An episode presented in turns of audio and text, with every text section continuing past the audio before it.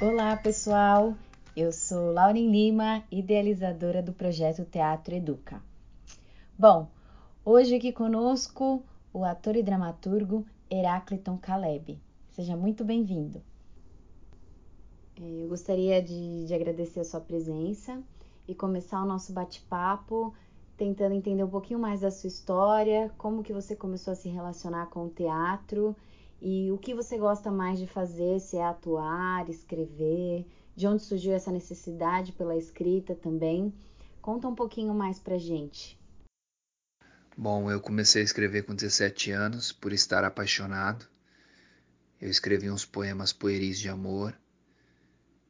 Então eu sempre digo que o que me levou à arte foi o amor. E aí eu comecei a tomar gosto pela escrita, escrevia no blog da época, que era o Fotolog. E aí eu comecei a trabalhar em um call center e eu conheci um professor de teatro. E ele, ao descobrir que eu gostava de escrever, ele me perguntou: já que você gosta de escrever, por que você não vem fazer teatro? De repente você escreve umas peças.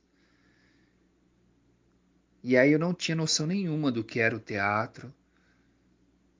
Eu era muito tímido mas eu vi ali uma oportunidade de escrever peças, de me desenvolver enquanto autor.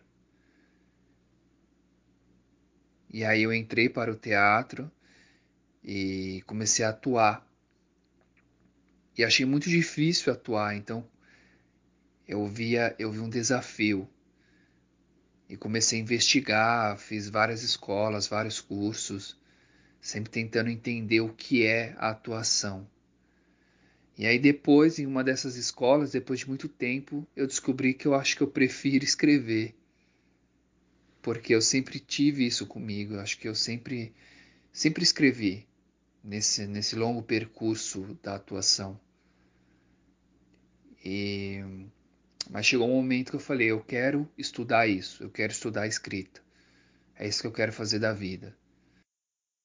É, você tem algum estilo ou formato predileto de escrita? Tem algum que você pratica mais, que você estuda mais, que você tem mais familiaridade? Comecei a me dedicar a estudar dramaturgia, escrevi muitas dramaturgias nesses últimos anos, li muita dramaturgia também para poder aprender a escrever. E hoje em dia eu ando investigando a linguagem do cinema. Também escrevi uma websérie agora. E agora eu estou cada vez aprofundando mais e descobrindo novos campos para a escrita. Eu também gosto muito de escrever poesia e crônica. Crônica eu me sinto muito em casa. Eu escrevo muitas crônicas, gosto muito do formato. Também me arrisco num conto, já tentei um romance, então estou experimentando. Escrevi os diversos formatos. Então é até difícil dizer qual eu gosto mais, sabe? Mas agora eu tô muito afim de estudar o cinema.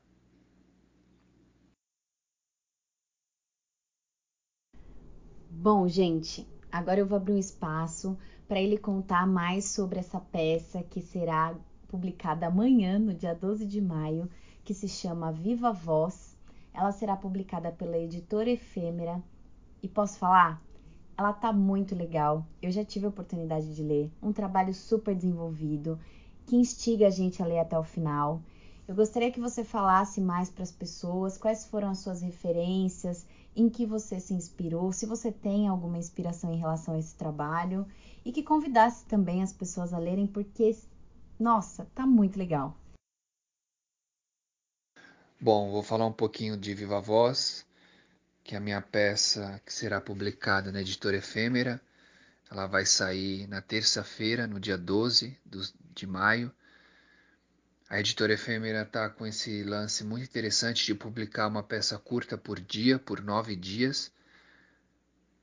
São peças selecionadas no edital de chamamento chamado Curta Curta.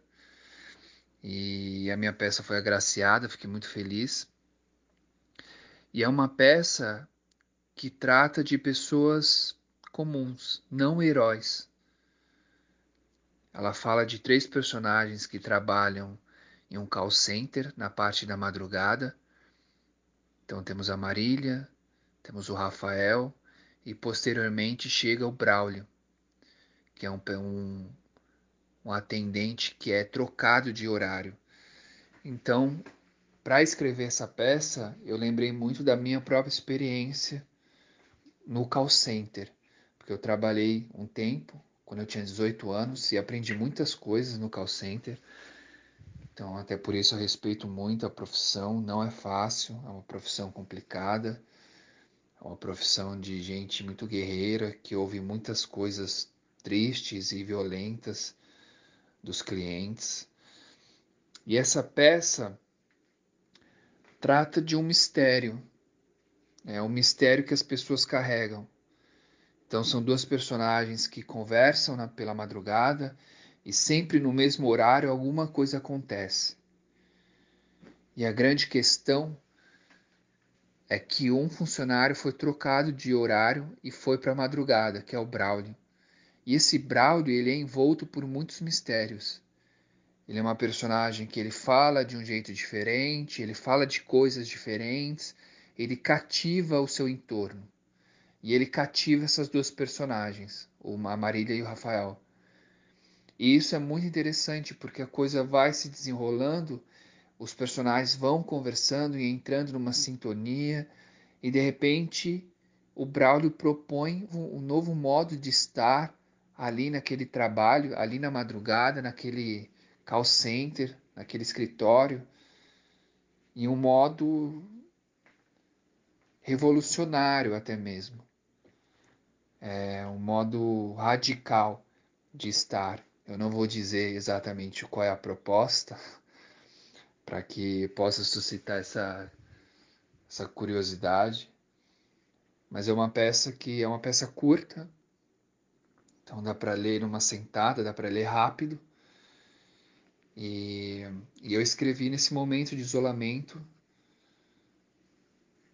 e, mas não necessariamente trata desse isolamento, trata de uma clausura, mas de um modo diferente. Né? São personagens que estão trabalhando pela madrugada e que o mundo lá fora está correndo incessantemente.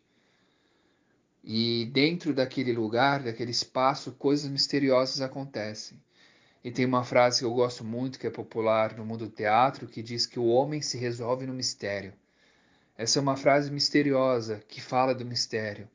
Vira e mexe, eu penso nela e cada hora eu tenho uma interpretação, o que eu acho muito interessante. Eu gosto dessas coisas emblemáticas. Eu tentei, tentei trazer isso para a minha peça.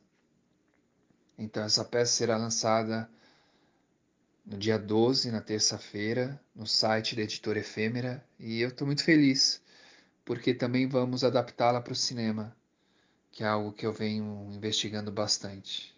Bom, é isso. Viva a Voz de Heráclito Caleb, peça curta publicada pela editora Efêmera. Agora é uma curiosidade muito particular. Eu gostaria de saber se você tem algum ritual se você se prepara de alguma maneira todos os dias para começar a escrever. Bom, como eu me organizo para escrever, se há algum ritual, eu acho que alguns. Eu sempre vou trocando os rituais. Eu costumo escrever às tardes e às noites, sempre quando eu estou inspirado, quando alguma ideia está na minha cabeça mas isso muda muito, depende da época. Antes o meu ritual era acordar, meditar, ler um pouco e escrever. Hoje eu já escrevo na parte da tarde, noite, já escrevi muito na madrugada, então isso vai mudando.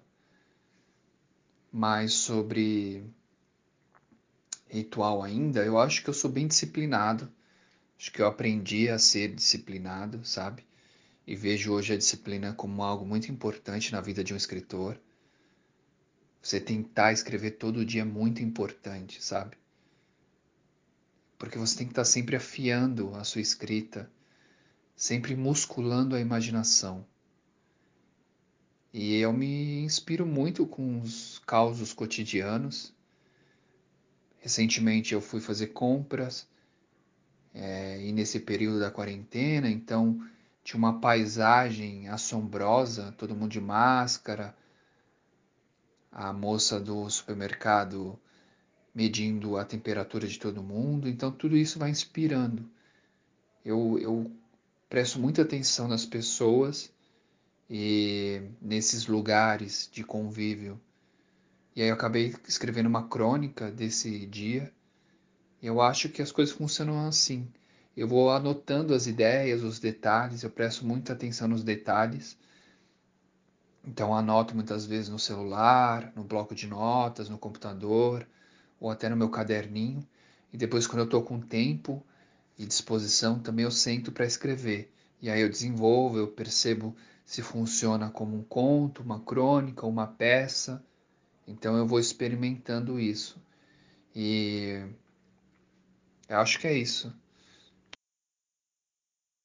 E para finalizar, eu gostaria que você desse dicas para quem está agora nesse período de quarentena tentando desenvolver o hábito da leitura ou da escrita. É, eu gostaria que você falasse sobre recursos que essas pessoas podem utilizar para desenvolver esse hábito, né? Porque é um hábito tão importante e pensando nesse momento de quarentena, onde as pessoas estão é, se reorganizando, se reavaliando, se redescobrindo, então eu acho muito importante a gente falar sobre isso. Bom, eu acho essa pergunta ótima. Muito se diz que é importante desenvolver o hábito da leitura, mas pouco se diz como. Porque o hábito é algo que a gente faz automático. Quando aquilo é introjetado na gente por um começo, uma repetição, uma regularidade. E eu acho que para suscitar esse hábito nas pessoas, ou para começar a encarar isso diariamente, é importante a gente buscar pelos nossos interesses, por aquilo que nos agrada. Eu comecei lendo o gibi. Eu lia muito gibi do Zé Carioca.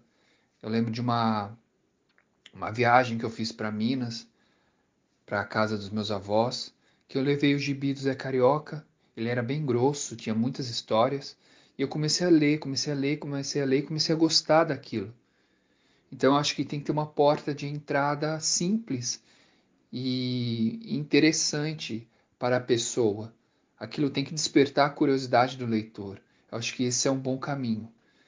E aí a gente, conforme a gente vai lendo, a gente vai querendo ampliar cada vez mais, conhecer outras coisas.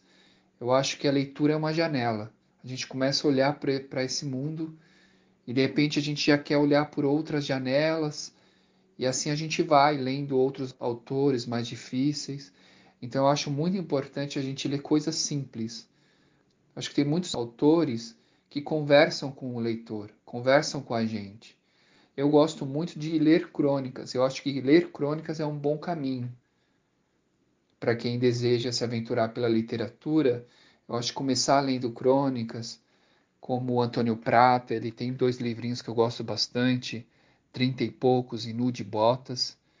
Eu acho que é um. Porque são histórias curtas. São histórias curtas, muitas vezes nesse tom de conversa com o leitor, e às vezes com essa coisa cotidiana, essa coisa do dia a dia, né? E de causos simples e que até aparentemente é, banais, e eu gosto muito de um cara que é o Veríssimo. Luiz Fernando Veríssimo. Eu sempre aconselho para quem quer começar a ler cada vez mais, ler Luiz Fernando Veríssimo, porque ele tem um humor, ele tem uma ele tem um jeito, um tom de escrever, de falar das coisas da vida, de falar das coisas simples. Eu acho que agrada muito. E as histórias são curtas também, então você consegue ler é, nos intervalos, né? Eu gosto muito de carregar um livro comigo. Eu acho que também a gente tem que criar, criar estratégias para a gente ler mais. Então, sempre quando eu ando, eu levo um livro, tenho um livro na, na mochila, porque quando eu tiver um tempo eu vou ler. E também eu escrevo muito e pego trechos da internet e coloco no bloco de notas do celular. Então, para quando eu estiver sem internet ou até mesmo esperando alguma coisa, eu pegar esse trecho e começar a ler. Então, acho que é interessante pensar nessas estratégias para a gente se aproximar cada vez mais dos livros e da leitura, sabe? Eu acho que esse é um bom caminho. Hoje aqui conosco o ator e dramaturgo Herácliton Caleb. Mais uma vez, obrigada pela sua participação e a você que nos escuta, muito obrigada e até a próxima.